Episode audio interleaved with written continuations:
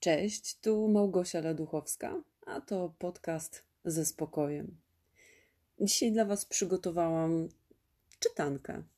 Czytankę o spokoju z pewnej książki, która wydaje mi się być dla wszystkich dzisiaj wielką inspiracją i przede wszystkim taką drogą wytchnienia od tego, żeby być może przekierować myśli w zupełnie innym kierunku niż ten, który jest nam najbardziej w tej chwili obecny.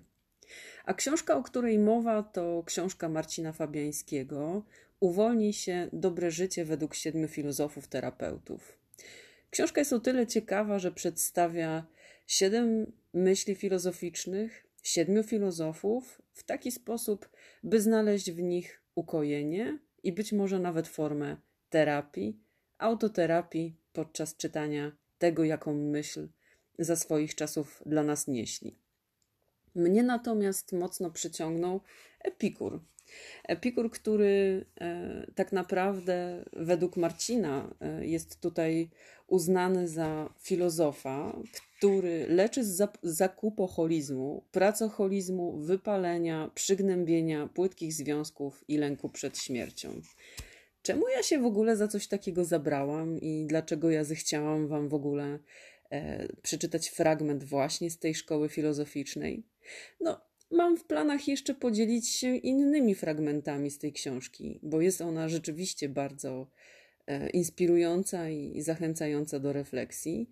Niemniej, tutaj z tego fragmentu, który będę chciała Wam tak naprawdę przeczytać, e, to wynika kilka myśli, które według mnie w moim świecie, w moich myśleniach o spokoju naprawdę mocno e, się przyczyniły i pozwoliły mi czuć, że tak naprawdę e, tutaj leży sedno i tutaj gdzieś powinnam rozpocząć swoją pracę nad moim własnym wewnętrznym spokojem. Nie przedłużając, a wnioski zostawiając na koniec, zapraszam do tego, żebyście posłuchali, co dla Was przygotowałam. Być może usłyszycie też w trakcie tego podcastu szelest kartek, ale po prostu chciałabym kilka fragmentów e, przeczytać Wam z kilku stron, a niekoniecznie czytać ciurkiem, e, łamiąc prawa autorskie. Oczywiście e, wszystkie te teksty, które przeczytam, pochodzą z książki, którą już wspomniałam na samym początku, i będzie ona oznaczona oczywiście też odpowiednio, a autor na pewno o tym się dowie, ale wolę o to zadbać, jakoś tak czując, że szanowanie praw autorskich jeszcze w, w dobie dzisiejszych czasów to już w ogóle jest super istotna sprawa. No to co? Gotowi? Posłuchajcie tej historii uważnie bo jak w każdej przemyślanej baśni dla dzieci, sami jesteście jej bohaterami. Istnieje świat materialny i niełatwo w nim żyć. Trzeba walczyć o swoje, o swoich i o przewagę nad obcymi. Nękają nas katastrofy klimatyczne, politycy i ich programy, dyktatorzy i ich wojny, łupieszczy kapitaliści, choroby, starzenie się, ból, utrata bliskich i coraz bliższa perspektywa własnej śmierci.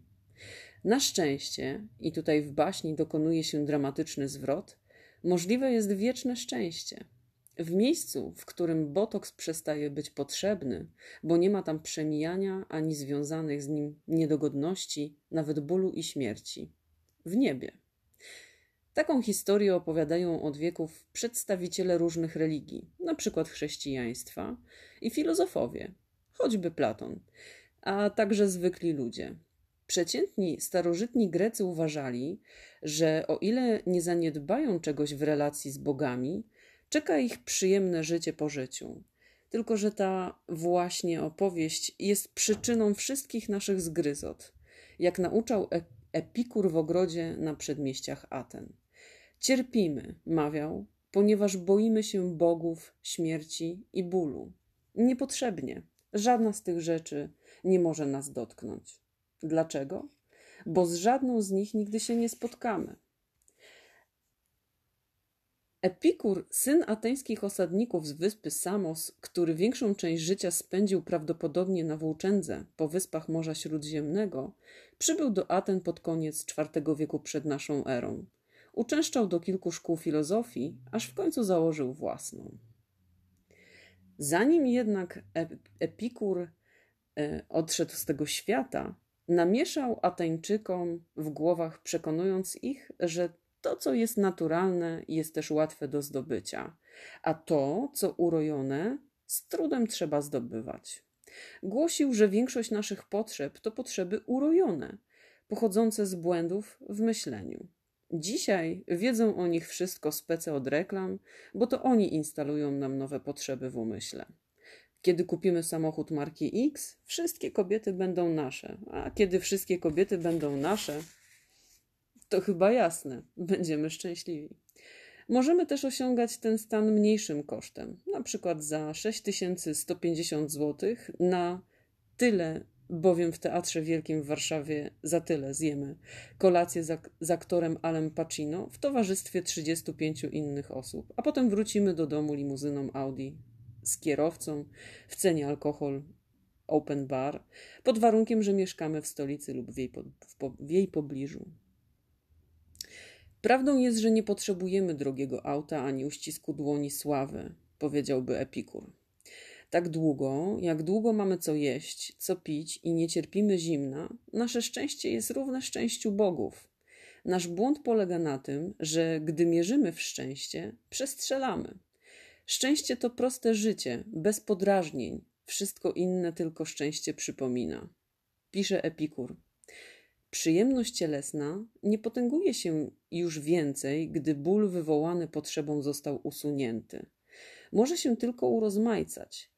Prawdziwą rozkosz duchową odczuwa się, badając i rozumiejąc rzeczy, które wywołują największe niepokoje i im pokrewne. Szczęście osiągniemy dzięki zaspokojeniu głodu, cielesnego lub duchowego, prostymi potrawami. Człowiek, zdaniem Epikura, doświadcza przyjemności naturalnych i koniecznych, naturalnych i niekoniecznych oraz urojonych. W pierwsze warto inwestować, czyli w te przyjemności naturalne i konieczne.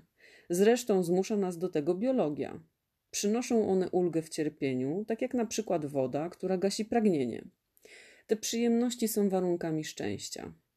Przyjemności naturalne i niekonieczne Wśród nich wystawne uczty tylko szczęście urozmaicają. Zostają jeszcze przyjemności urojone. Do nich Epikur zalicza choćby wieńce i pomniki ku czci ludzi, blichtr i pogoń za sławą. Te wszystkie naturalne pożądania, które mimo, że nie są zaspokojone, nie wywołują żadnego bólu, a zwłaszcza gdy zabiegi o ich zdobycie wymagają znacznego wysiłku, są wytworem czczych urojeń. Jeżeli nie znikają, to bynajmniej nie wynika to z ich własnej natury, lecz podtrzymują je urojone wymysły człowieka. Życie według takich zasad musi być radykalne. Jeśli je przyjmiemy, w oczach większości ludzi natychmiast staniemy się anarchistami. Nikt nas już nie namówi, żeby poświęcać zdrowie dla zarobku, czas dla rozrywki albo życie dla ojczyzny. Żadna religijna instytucja nie zarobi już na nas grosza. Przypomnijmy je masowo, a pracę stracą maklerzy, piłkarze i spece od reklam, a planeta odetchnie uwolniona od nadmiaru śmieci. Epikur głosił, że tak jak dobro łatwo zdobyć, tak zło łatwo znieść. Dba o to ta sama natura. Ból na przykład jest dla nas niczym bo albo jest lekki, a wtedy zdolni jesteśmy go znosić, albo naprawdę wielki, wtedy trwa krótko, bo tracimy przytomność. Przemysł farmaceutyczny mógłby więc sobie darować wypuszczanie kolejnych nowych leków albo starych pod nowymi nazwami marketingowymi. Nie tylko leki, lecz także wszystkie produkty w galeriach handlowych, z wyjątkiem ciepłych ubrań, prostego jedzenia, są odpowiedzią na urojone potrzeby, Ulegnijmy im, a zrobią z nas niewolników, zamęczających się, by je zdobyć, tracących na to czas. A przecież czas przydałby się bardziej do poznania natury rzeczywistości i ochrony przed urojeniami, co wymaga pewnego zachodu. Trzeba by się zastanowić nad życiem. Co nam po tej siatce pojęć w dzisiejszych czasach? I po tym fragmencie chciałabym się z Wami podzielić taką refleksją, która już od dłuższego czasu mi mocno przyświeca, że po pierwsze rozgraniczam z tego fragmentu taką jedną ważną zależność, że im coś w coś więcej wkładamy wysiłku i próbujemy to mocno wychemrać z rzeczywistości, tym trudniej jest się tak naprawdę zgodzić z tym, że to jest coś, co powinno nam się przytrafić. Dla przykładu, jeżeli ciągle wielkim wysiłkiem próbujemy osiągnąć jakiś niebotyczny sukces, zarobić jakieś ogromne ilości pieniędzy, tylko po to, żeby je zarobić, tylko po to, żeby może coś komuś udowodnić, albo tak naprawdę w schemacie wielu, wielu różnych e, mechanizmów, które mogą nami powodować, tak naprawdę się unieszczęśliwiamy, no a o spokoju już na pewno myśleć wtedy nie możemy. To dość istotne, żeby sobie wprost powiedzieć, że filozofowie bardzo mocno nas zapraszają do tego, żeby zastanowić się, czy aby przypadkiem nie próbujemy właśnie podążać za potrzebami urojonymi. Bo czy te nierówności, które są pomiędzy nami, one naprawdę stanowią o czymś naprawdę unikalnym? Unikalność przecież w nas wszystkich jest osadzona na jakichś innych poziomach, chociażby na tym, że po prostu jesteśmy od siebie bardzo różni. Mamy różne spostrzeżenia, różne wartości, Mamy różne drogowskazy, którymi się kierujemy w naszym życiu. Ale czy koniecznie za wszelką cenę dążenie do na przykład materialnego posiadania? Mnie bardzo często zachwyca to, jak ludzie, pewna grupa ludzi decyduje się na to, żeby opuścić korporację, żeby wy, wyjechać całkowicie poza granice dużego miasta, w którym funkcjonowali i zacząć wieść życie, które wcale nie będzie skomplikowane, a będzie bliższe rytmowi, który dyktuje matka natura. Coraz częściej myślę o tym, że posiadanie własnego ogródka, posiadanie własnych zwierząt hodowlanych, które mogą nam dać na przykład jajka, mleko, e, będzie niebawem o wiele większym majątkiem niż to, że posiadamy na swoim koncie jakąś konkretną liczbę zer i jakąś cyfrę, rzecz jasna, z przodu. To, co coraz częściej mnie zastanawia, to poszukiwanie spokoju w prostocie.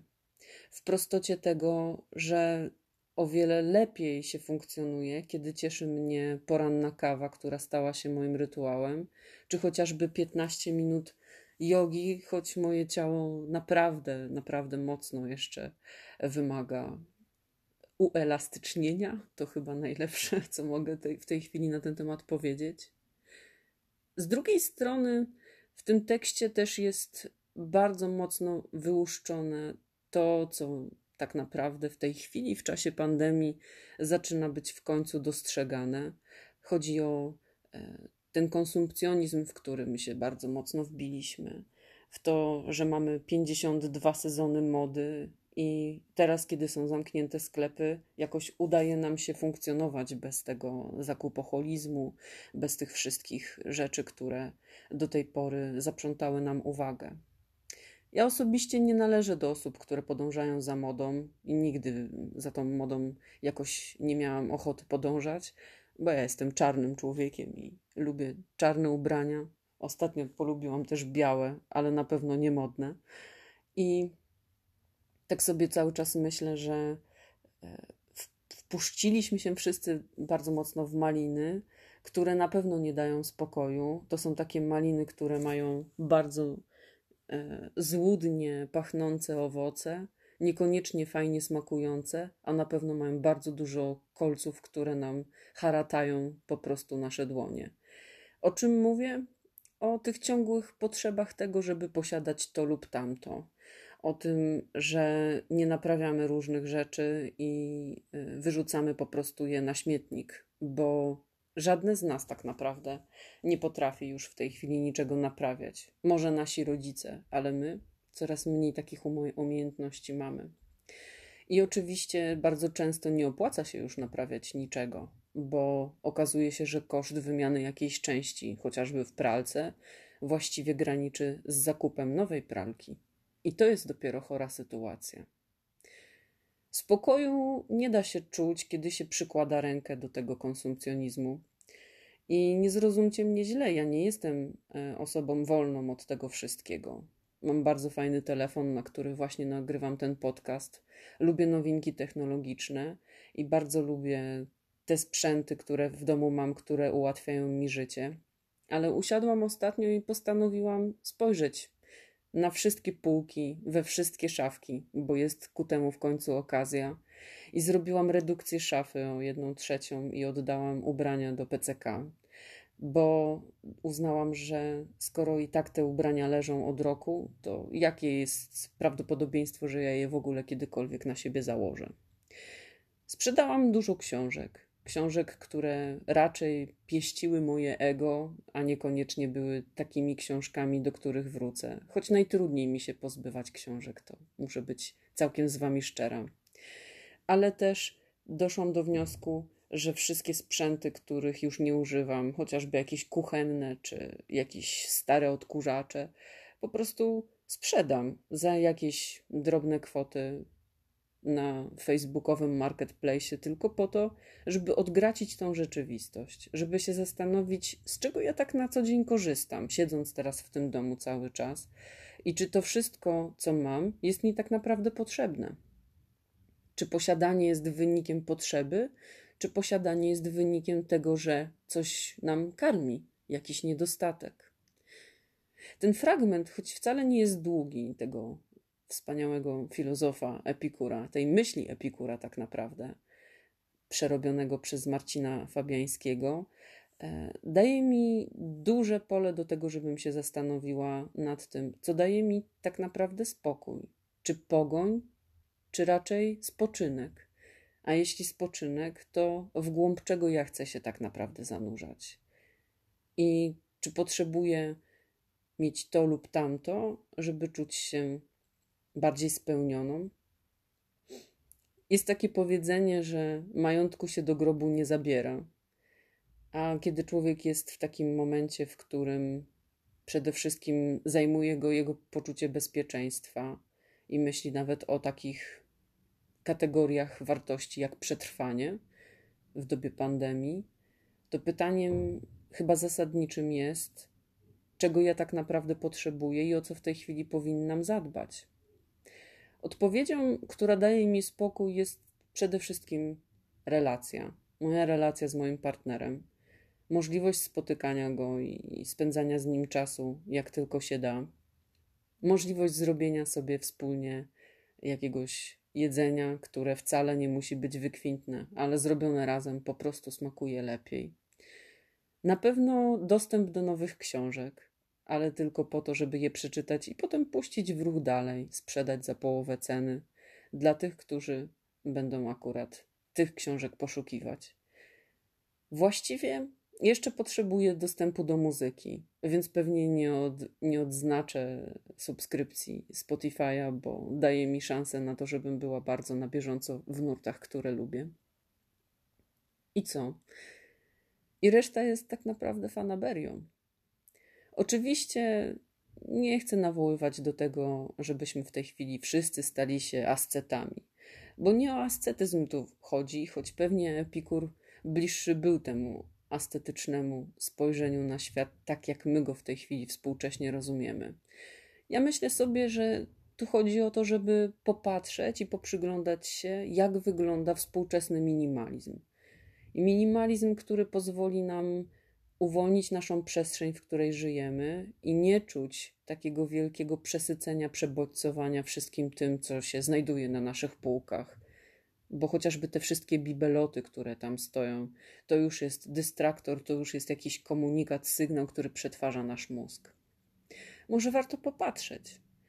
Może ze spokojem warto pożegnać się z niektórymi rzeczami, których w ogóle nie używamy może ten minimalizm, o którym teraz naprawdę najbardziej trzeba pomyśleć, to jest jedno z przesłań pojawiającej się w tej chwili pandemii. Jestem idealistką, ja tego nie ukrywam e, i tak sobie myślę, że być może cała ta sytuacja zaprosi nas do tego, żebyśmy zrewidowali swoje przyzwyczajenia i swoje dążenia. Być może zastanowimy się, czy potrzebujemy ciągle wyglądać modnie, czy może po prostu czysto i schludnie. Być może zastanowimy się, czy samochód, który ma 3 lata, bo skończył się właśnie leasing, to jest samochód, który trzeba koniecznie wymienić na nowy.